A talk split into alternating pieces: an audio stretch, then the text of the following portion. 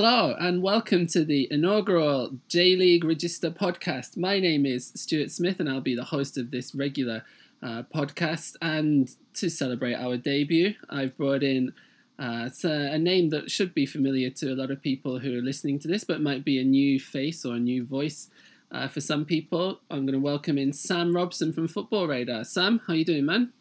Yeah, very good, thank you. Thanks for having me.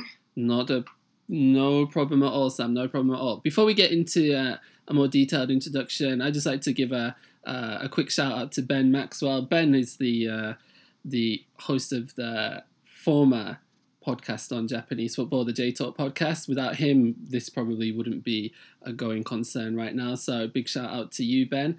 But Sam, for those people who might not know who you are, why don't you just give a brief explanation and a quick introduction? Yeah, sure.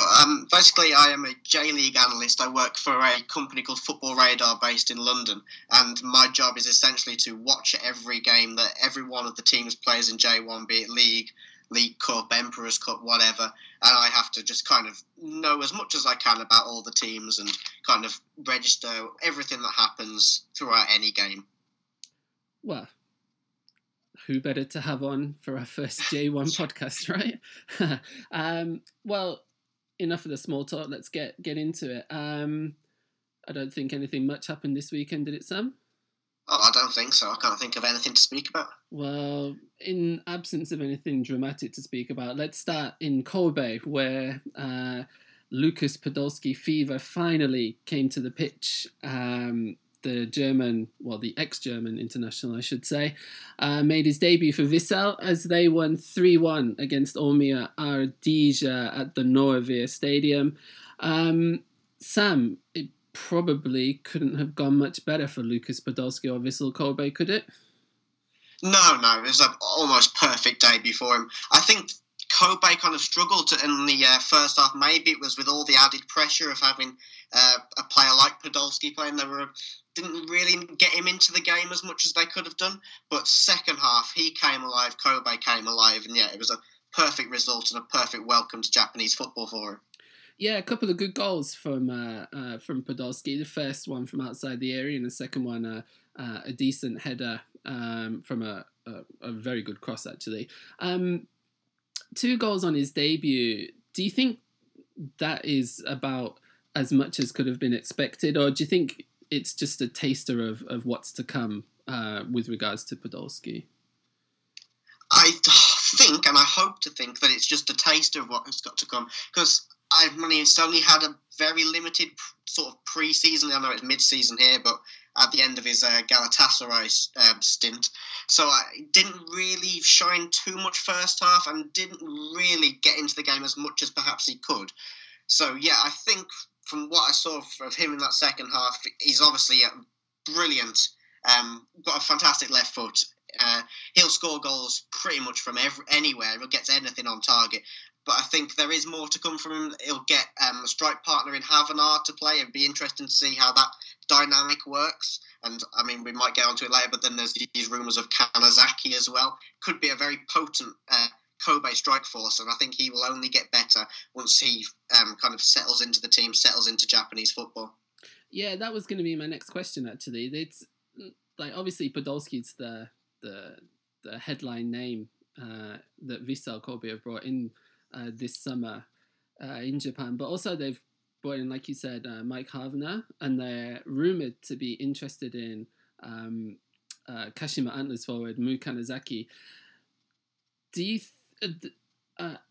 personally, I think Kobe have vastly underachieved so far this year. Do you think it's fair to expect that they can? I don't know if they can make a title challenge, but do you think they can put a good run together and challenge for the top three and maybe a spot in next year's Asian Champions League? I don't think that's beyond them at all. As you say, they have been a little bit off the pace of where they would like to be. I think a lot of that was down to injuries, losing Leandro on the first game of the season. Then they've had so many defensive injuries. Iwanami's been out, Hashimoto, Takahashi, and then Fujita in front of them as well. So once they get those players back, as they have done with the defence, once they get a potent striking force, like Leandro, I think, is due back sometime this month. If he can come in with Havenaar, with Podolski, I mean, they've got everything in that squad that could take them easily up into third, because I think they're only like 6 points off, which is not insurmountable by any stretch. No, that's right. I'm just looking at the table now. They're in ninth position on 29 points, but Gamba are in third place on 35. So, yeah, it's not actually beyond the realms of possibility that they're up and challenging around the top three sooner rather than later.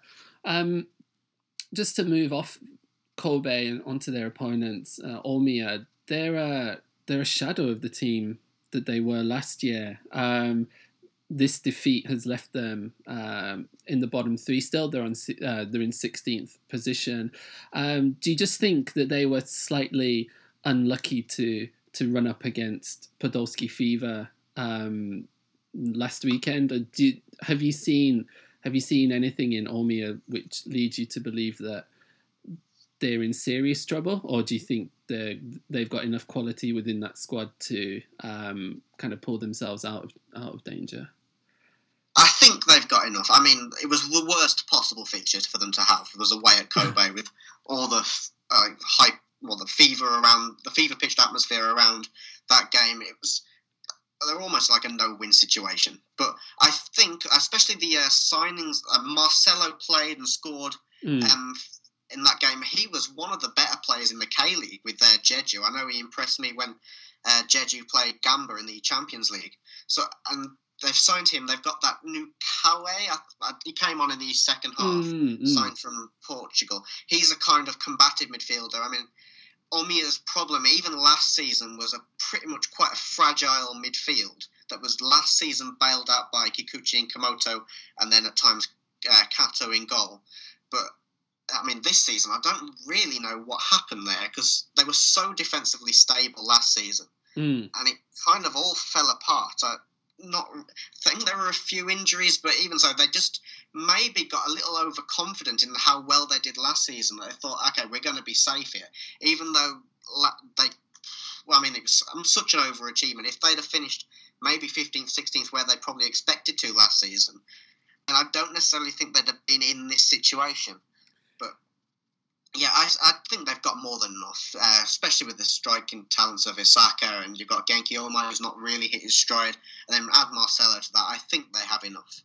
Yeah, I know a lot of K-League watchers were impressed with Marcelo Toscano, and they were a little bit sad to see him leave Jeju. So, yeah, like you said, I think going forward, I think if they can get things clicking together, they've obviously, like you said, they've got Osaka, they've got Genki Omae, they've got Yusuke Sagawa, got Marcelo now. They should.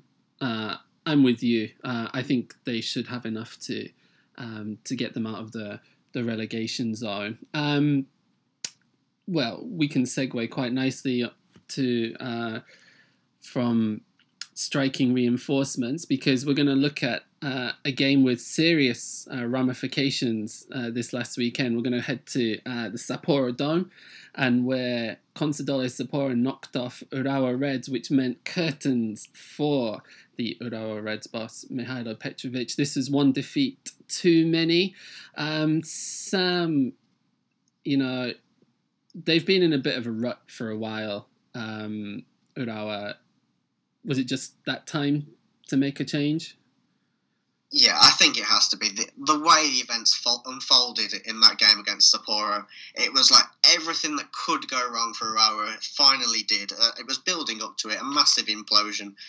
And, yeah, I think Petrovic didn't really have a leg to stand on after that result. I think maybe they wanted him to resign before they fired him, but he had to go either way. Yeah, and it's kind of a little bit of schadenfreude that Tomoaki Makino got himself a nice little red card just to kind of put the cherry on the top of that defeat, I think. Goals from Ken Tokura and newly signed Jay Bothroyd gave Consadole the win that they probably deserved in this game. Sam, I think the conventional wisdom going into this season was that despite being champions last year, Sa- Sapporo were probably the least equipped to stay up in J1 this year, and they found it hard going thus far. But they've brought in Chanatip, the Thai player. They've brought in, obviously, Jay Bothroyd has come in. They've got Ken Tokura there. Do you think they have a fighting chance of staying up now? Yeah, I think so. When you've got a strike force like Tokura, like Bothroyd, they're not going to be the prettiest players to watch, but they're going to be effective. But like Bothroyd and Tokura, as was seen at the weekend, will win most things in the air. And especially when you've got the delivery of Fukumori on those set pieces, I think they're a threat to anyone. They're maybe not, yeah, as I said, not the prettiest side to watch. I don't think they're the best team at all, really. Then sort of like the defence is a little bit shaky. Their midfield is okay, but not necessarily special. But I think they've got enough weapons to cause enough teams problems, and they've got a chance. Yeah, like you said, they're not going to be found wanting physically up front. Jay and Ken Tokura are going to be a handful for most Japanese defenses. I think the thing for them is, can they get enough service to them? And I think that I think they'll rely on their home form a lot as well. And they were, I think there was over 33,000 at the Sapporo Dome on, was it Saturday they played? Yeah, it was Saturday, wasn't it? Yeah, there were over 33,000 there. So I think if they can, obviously they're not going to get that every week, but if they can make that place into a difficult place for opposition teams to visit, then I think, yeah, they do stand a fighting chance of staying up in this division. Reds, where do they go from here? I mean, they're obviously managerless. They've just brought in a new player today from Portugal, and they've got an Asian Champions League semi-final coming up. It's a bit of a jumble there right now. If you were Reds, what do you do? Do you hire a new full-time manager as quickly as possible, or do you see out this season and wait until the winter to sit back and assess where to go from there? That's a very good question. I think, given that they are still in, not necessarily in the league, I can't see them pulling themselves round enough to win the league, but they're still in plenty of competitions. I think you have to go for a full-time manager, even if he's just got 3 or 4 months of competitive football, just to kind of get his ideas across to the team, because they've been so ingrained into the Petrovic way of playing that any new manager is going to need a lot of time to get his own stamp on that. So I'd try and get one in as soon as possible, because they could be in a horrible state of flux where they're not really going anywhere. They could then just meekly go out of every competition. Yeah, I'd have to get a new manager in, I think. Are there any names that stand out now? Obviously, without wanting to float any rumours too deeply, but obviously Hajime Moriyasu is out of work right now. Are there any names that kind of stand out to you with regards to potential managers for Reds? That's an interesting question. I think Moriyasu is, as you say, kind of the obvious candidate, but I think Reds kind of have a tendency to go European. But I mean, there's such a sea of names. I can't necessarily put my finger on a prime candidate. Oh, I suppose Moriyasu he plays a similar brand of football. He worked wonders, of course, with Sanfrecce on a much smaller budget, so he should be the obvious candidate. But yeah, to be honest, there is not a name that I can pluck out of thin air and say, this is the man for Urawa. Yeah, it's a really difficult one. They've got a really tough decision on their hands. Yeah, I should have primed you before that question, really. Sorry about that. But if you were having to sell Urawa to a potential manager, what kind of things would you say, hey, this is a good club to manage because ... What are the key points there, do you think?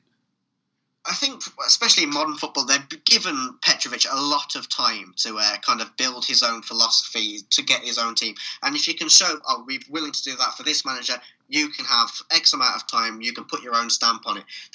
In that regard, they're quite a stable club. They've obviously got the resources to compete right at the top of the league, of course.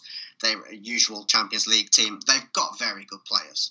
I mean, defensively and in goal, it's a bit of a mess, but when you look at Kashiwagi, Kuroki, Sekine, who's been incredible even through this run of terrible form, they've got a lot to offer in that squad. That squad, as I've said for ages, I think is maybe alongside Kashima the strongest squad in the league. I think there are plenty of reasons to go to Urawa. It's a team that's down on its luck a bit. The only real way is up for Urawa. I don't see them getting any worse than they are now. So I think it's a great opportunity for any manager to take this sort of project on board.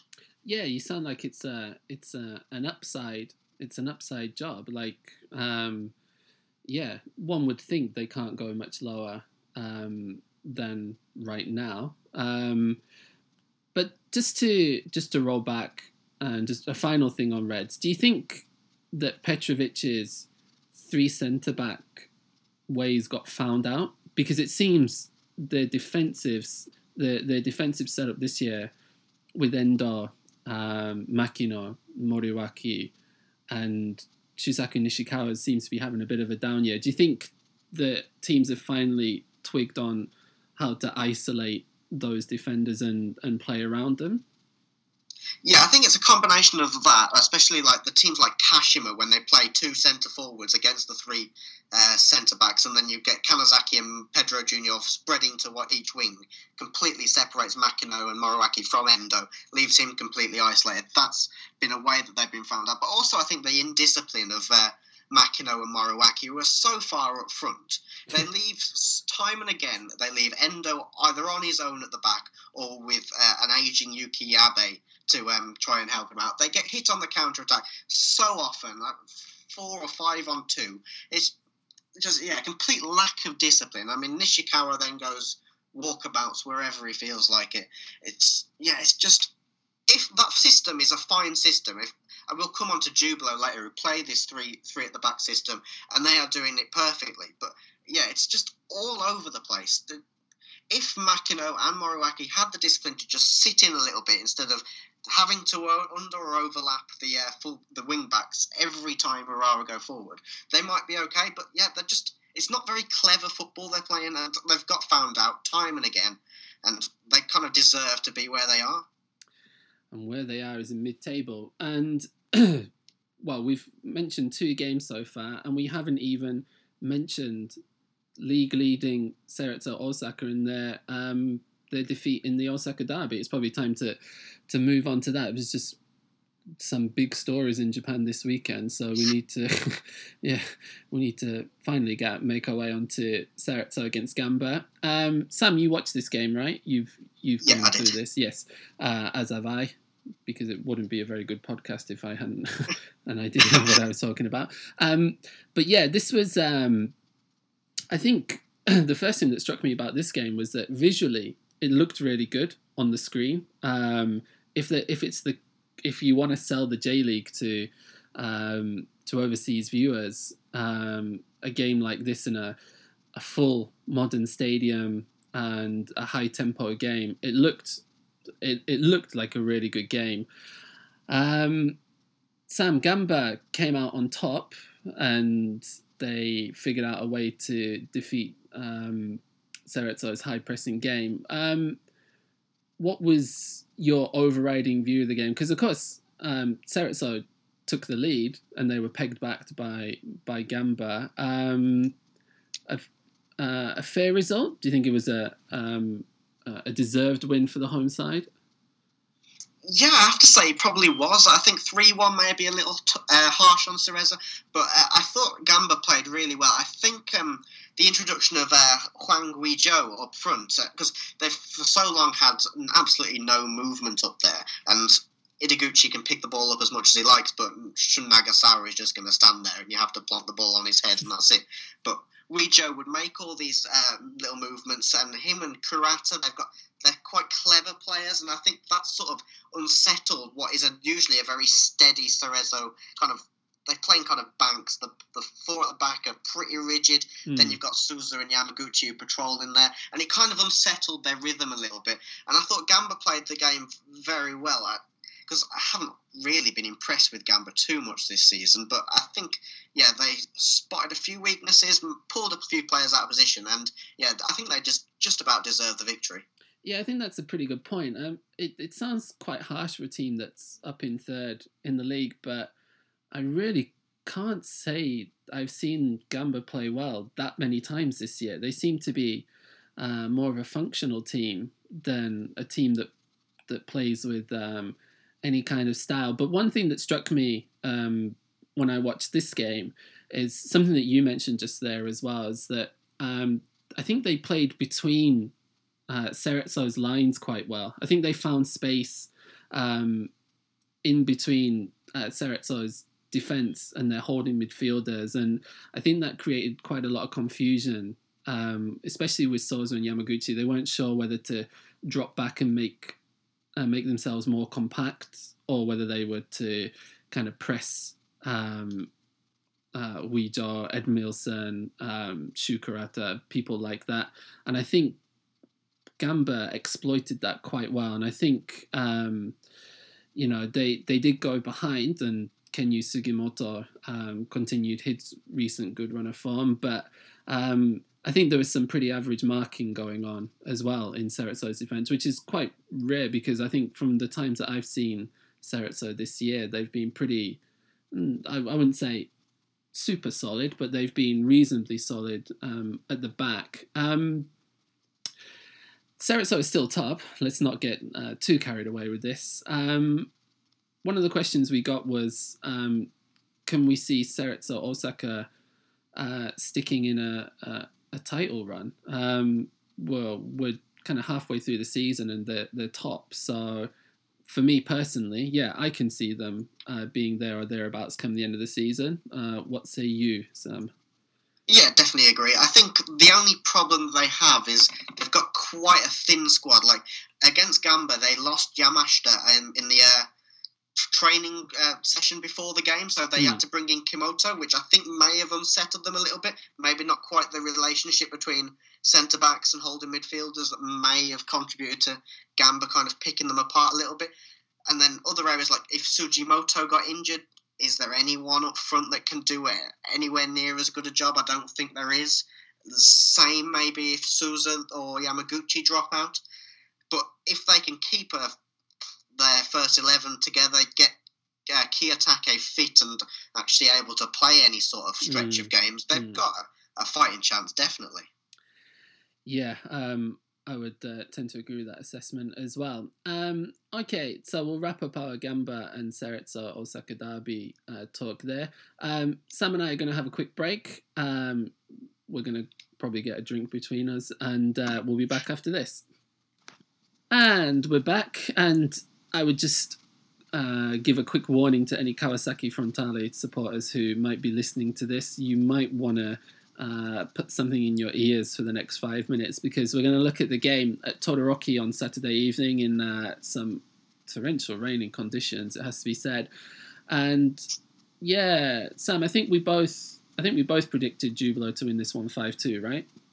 Oh yeah, pretty easy prediction, that one. Yeah, it's very easy to have seen that coming. In all seriousness, the Battle of the Light Blues was easily taken by Jubilo in the end. We got a question from my friend and yours, Tiago, about why are Jubilo playing so well at the minute? I'm going to kind of put my oar in here and say that Kengo Kawamata is playing really well at the minute. I know he scored. I think he scored the final goal for Kawasaki for Jubilo on Saturday. But his kind of line leading play, if that's even a phrase, has been really, really good, and he's given Jubilo a really good kind of point to their attacking lineup. And I think, yeah, the form of Kawamata has been pretty key in Jubilo's recent excellent form. Sam, what do you think about Jubilo Iwata, and what exactly has Hiroshi Nanami done that has made them into this seemingly formidable unit? Well, I definitely agree with your point on Kawamata. I think he struggled at the start of the season, as Jubilo did to a certain extent, but I think the way that Nanami has he's kind of forged this 3-6-1, 3-5-2. It's quite a fluid formation. But I think that has really suited the way that each of their players played. Like, Kawamata leading the line, as you say, has been superb. And then he's got Adailton feeding off him, making runs, taking defenders away. Then he's got, obviously got the ball-playing skills of Nakamura, who can find anyone from anywhere in behind him. And then you've got Hayo Kawabe, who's kind of taken on the... Yuki Kobayashi role of last season. He's making these late runs into the box. He joins in. I think he got 2 of the goals against Frontale at the weekend. And I think it's kind of a well-oiled machine. They defensively sound. Those 3 aren't going to move. They're not going to go anywhere. They know that they've got that kind of backup behind them. And Musayev as well, the Uzbek international, who's been a really good signing. He works his socks off in midfield. Plus then you've got... decent, kind of steady wing-backs, but it all kind of fits in well, and they all feed into that kind of focal point with Kawamata, Adailton and Nakamura, and it just works so well there. They can play in various different manners as well. Against Kawasaki, it was a lot on the counter-attack. Frontale, as you know, will always have possession, but they hit them with the pace of Kawamata and with Adailton. But also against the lesser teams, they are good enough to control possession. They work it nicely. They've got threats from various angles. I think, yeah, they're a really well-balanced team and a really well-settled team as well. And I think, yeah, Nanami's done a fantastic job considering how poorly they finished last season. Yeah, it's very... kind of easy to forget that they weren't safe in J1 until, if it wasn't the last game, it was the penultimate game, and they had a really rough run at the end of last year, and this season didn't start off as well as probably they would have hoped, but just they've shut up, and they've been on a fantastic run, and looking at the table now, they find themselves in 6th. I mean, they're only... they're only 1 point behind Gamba in 3rd. Is it too much to ask for an ACL spot? Oh, it's difficult. I think it probably is. I think they will burn out at some point. But with the league as tight as it is, you can't rule it out, but I think it would take something incredibly special for Jubilo to manage to get into the top 3. So if I was to put you on the spot right now, as I have done throughout this podcast so far, if I was to ask you to put your money on who will finish higher, Kawasaki or Jubilo, where would your money go? My money would still go on Kawasaki despite that result. Interesting. Get used to that. More unscripted questions. Don't worry about it. They're coming your way. That was Jubilo's win against Kawasaki. Like I said before, it was really kind of horrific weather conditions in Kawasaki. Kind of stalking as usual, Kashima Antlers. They did what most teams do against Ventforet Kofu at home, and they beat them quite comfortably, 3-0. Kashima, in my pre-season preview, I said that Kashima were the strongest team in Japan, and they're where they usually are. Let's be honest, they're usually in and around the top. Is there anything that we can take that we can look into a bit deeper in this game, or is it just a case of them seeing off a team that they should easily see off? Yeah, I think it was a fairly routine victory. The way they've been playing recently, ever since the change of manager, actually, I think they were unbeaten in all competitions, even beating Sevilla last week in a friendly. I think, this was just a case of Kashima kind of going through the motions. I don't think they were especially special in this game, but they have such talent in that, especially the first 11. But then they've got the little player like Abe, who came on. I think he was incredible against Sevilla. He did this. I think he set up one of Suzuki's goals, the kind of little jinking run, and he scored again at the end of this game. So it shows the incredible strength and depth they've got. But yeah, they've got quality in every position, and I think their form, the talent in the squad, it's looking quite ominous for the rest of the league. They're just going to maybe kind of storm past Cerezo, and then they look fairly unbeatable at the moment. Do you think that Mu Kanazaki is seriously interested in moving to Vissel Kobe? Because it seems to me that it would be an odd move. Of course, he might want to play with Lucas Podolski or whatever, but it would seem that if there is any truth to these rumours, it would be a kind of an odd move, given the attacking riches that Vissel Kobe have got, and B, given that he's primed to kind of make a serious run at another J-League title.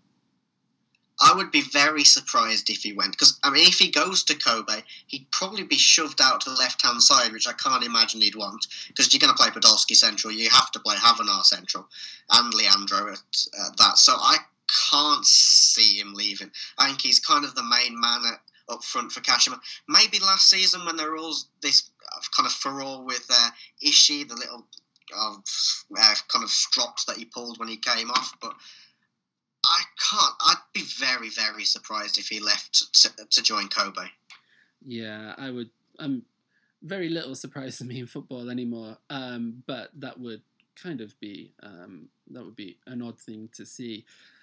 Well, let's take a change of scenery and let's head down to the bottom. And Albrecht's Niigata currently prop up the table. They're still in single figures for points this year. I think they're only on 9 points so far. But they gained, I want to say creditable draw against Tokyo. They took the lead against them, but they were ultimately paid back by Peter Utaka. Let's be honest, and sorry, Ben, to slag Tokyo off, but Tokyo have been pretty crap this year, without wanting to sugarcoat it too much. But it's still a big point for Wagner Lopez's side. They find themselves 7 points adrift of safety. They're 7 points behind Ventforet Kofu, who are in 15th. Personally, I think they will be relegated. I don't think they're that good. I don't think they've got that many good players, and it's kind of difficult to see how they'll pull themselves out of trouble, but that's a glass half empty. Can you provide any glass half full analysis, or are we both? I've been trying all season to think of something positive to say about Albrecht, and I'm really struggling. Once they lost Leo Silva and Rafael Silva, I thought they were doomed. I don't think the Brazilians that they've brought in, I know Gallardo scored at the weekend, but I don't think he's that good a player. Ronnie's got a bit of pace, but he misses almost every chance he has. They've been in games, but can't take their chances. And I just think, considering the kind of transfer activity that everyone else around them, maybe bar Kofu, have done, like with Sapporo bringing in Bothroyd, with Omiya bringing in Marcelo, with Patrick and Niwa coming in at Sanfrecce, I just can't see them gaining enough points to overhaul too many, if any, of those sides. They've brought in Isamura from Nagoya and Obu, who were like kind of average players. Like Obu wasn't even getting into the Nagoya side in J2. So, and then they've got Douglas Tanque, I think, from second tier of Mexican football. It doesn't breed much confidence in Niigata. I can't see them even coming close to surviving, unfortunately. Sorry, Niigata supporters. Yeah. Any of you... Nice kit. They do have a nice kit and a nice sponsor with Happy Turn. Yeah. And I'm pretty sure supporters in J2 wouldn't mind actually going up to Niigata. It's a very nice place. So yeah, they'll be doing J2 teams a favour. Well, we just mentioned them in passing there, Sanfrecce Hiroshima. They find themselves in a very kind of unfamiliar position because they're second bottom. They've just got 11 points out of their games so far this year, and they suffered a home defeat at the weekend against Sagan Tosu. If you haven't seen this game, obviously you have and I have, but if anybody out there hasn't seen this game, please go and have a look, and go look at Cho Dong-gyon's winner for Sagan Tosu. I think, what would you say, Sam? He was inside his own half, right? I think he was either just inside or just inside the other half, but even so, an incredible goal. Yeah, and let's be honest, Sam, it's that kind of stuff that only happens against you when you're struggling in the table, right? Yeah, those kind of opposition goals from the halfway line. You mentioned briefly before the signings of Patrick and Niwa from Gamba Osaka. Are they enough? Like, it seems like it's all gone a bit wrong and a bit quickly there in Hiroshima. Obviously, the coach is gone. They lost over the past couple of years. They've lost or sold a lot of their kind of good players and haven't replaced them. They're in a bit of a bind right now, aren't they? Yeah, I'm not sure they are enough. I think, firstly, they were brought in by Moriyasu. So Niwa is now under the new manager playing at right back, which I don't think is where he wants to play. And I don't think it sorts out their defensive problems, really.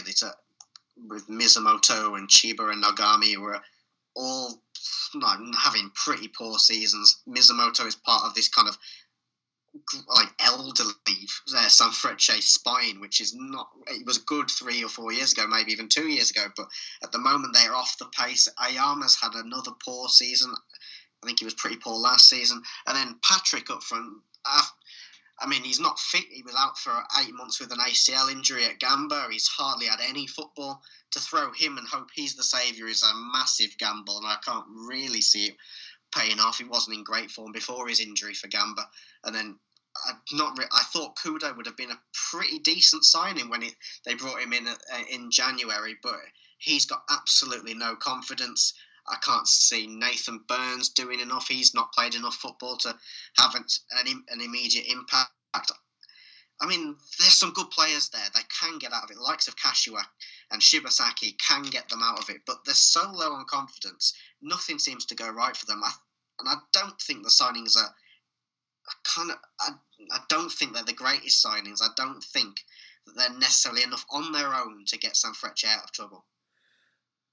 So, we think that Albirex and Sanfrecce Hiroshima are kind of on the way down. That would be, maybe not Niigata, but Sanfrecce going down would be a huge story, wouldn't it? Yeah, massive. Well, it seems to be the way of the league. Every year, one massive team seems to get themselves relegated, and maybe it's just Sanfrecce's year. Yeah, CC Nagoya Grampus, right? It's yes. Like the big teams that go down. Yeah, and so we've looked at the relegation places. We looked at the kind of top places as well. We'll do a brief roundup of the other games that took place in the match day. We had a question about Kashiwa from my friend Gabriele. Hello, Gabriele. I know you're listening. He asked, "Can Kashiwa kind of make a title charge?" And he's saying, I know they drew at the weekend against Sendai, but they're only kind of 6 points off Cerezo in first position, and they've got a lot of young talent, and the thought is that they're only going to get better. They're not going to, unless their best players get picked off by other teams, they're going to improve as a unit. I've been really impressed with Kashiwa this year.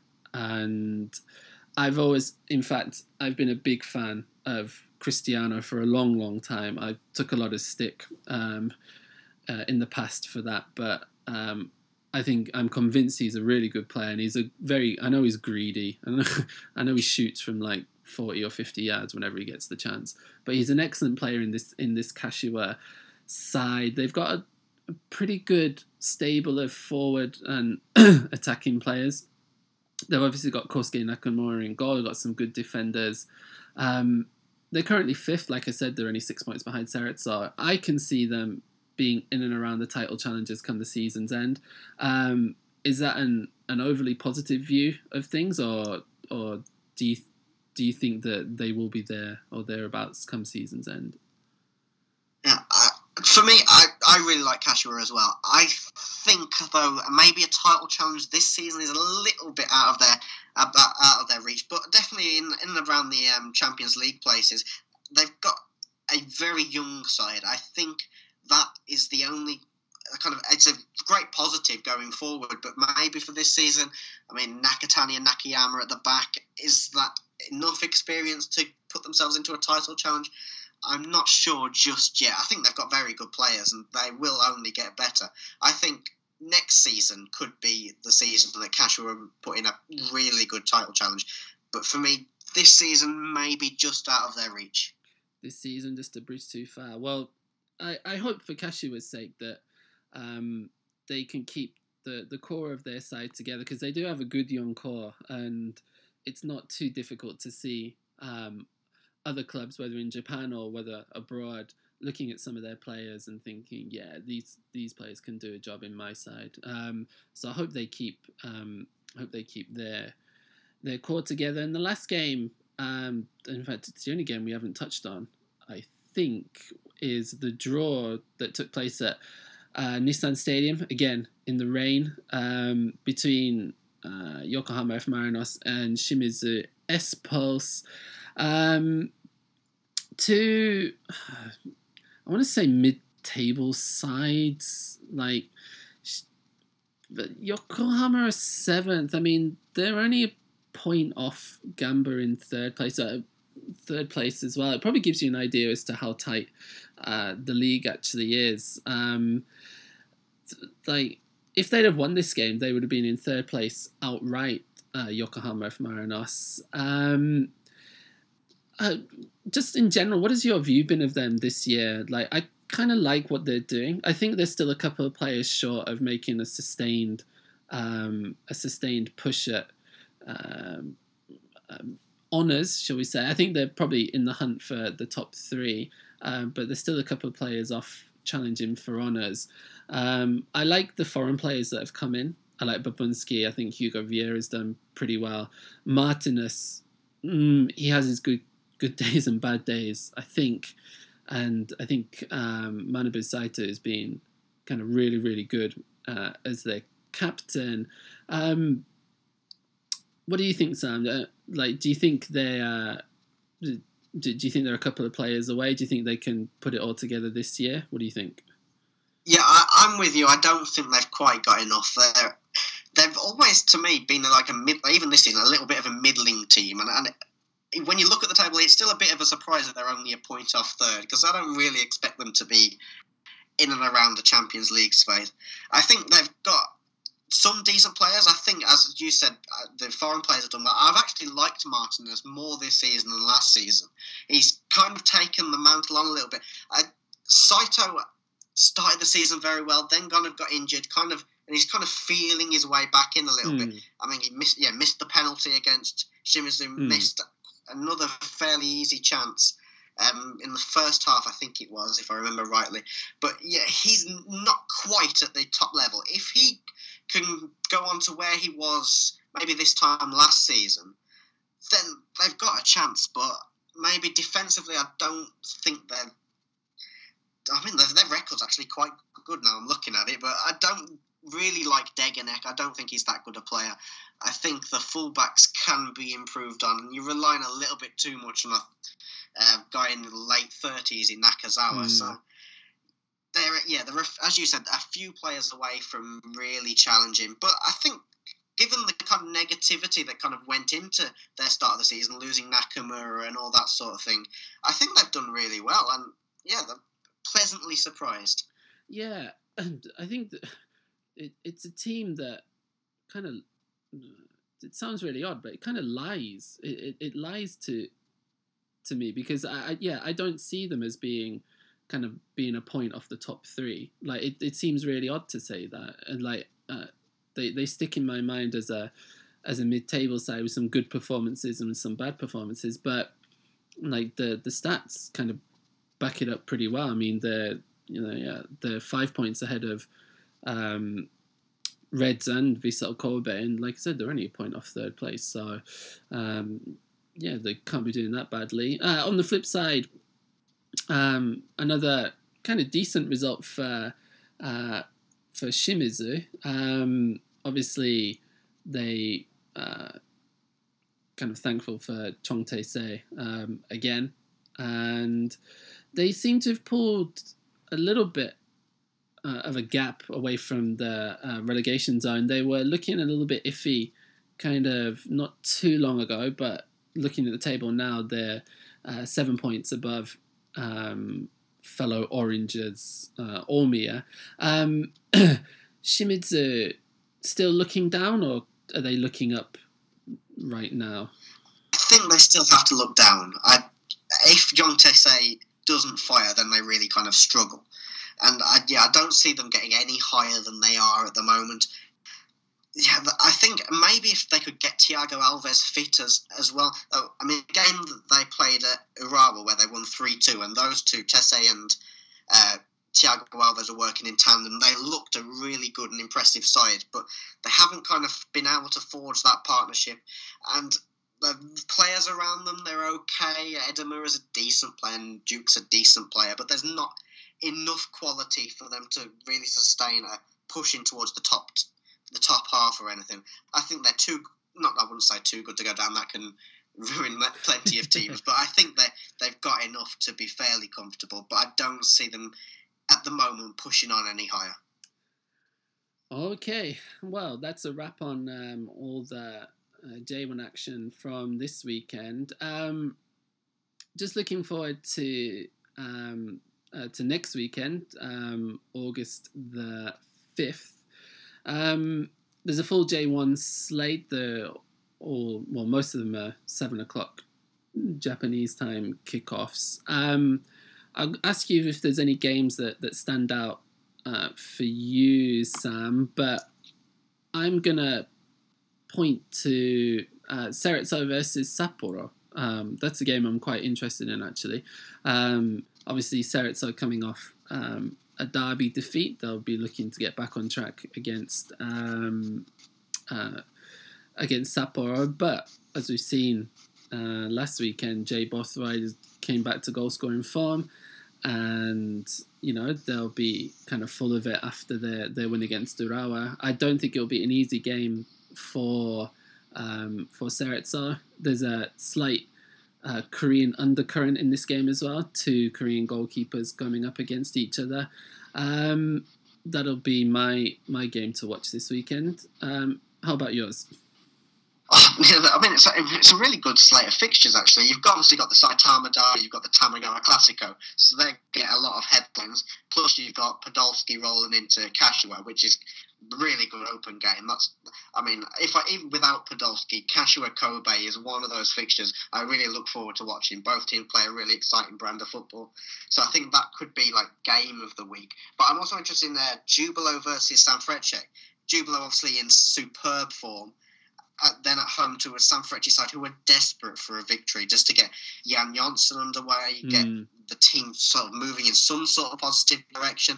I think that is a really interesting fixture. I mean, Jubilo could theoretically be in the top three with a victory in that game. So I think, that's one to watch for me. Okay. Well, like you said, it's a pretty decent slate of fixtures, as they all tend to be these days, with the league being kind of so tight. There's kind of meaning attached to almost every single game, so it should be good this weekend.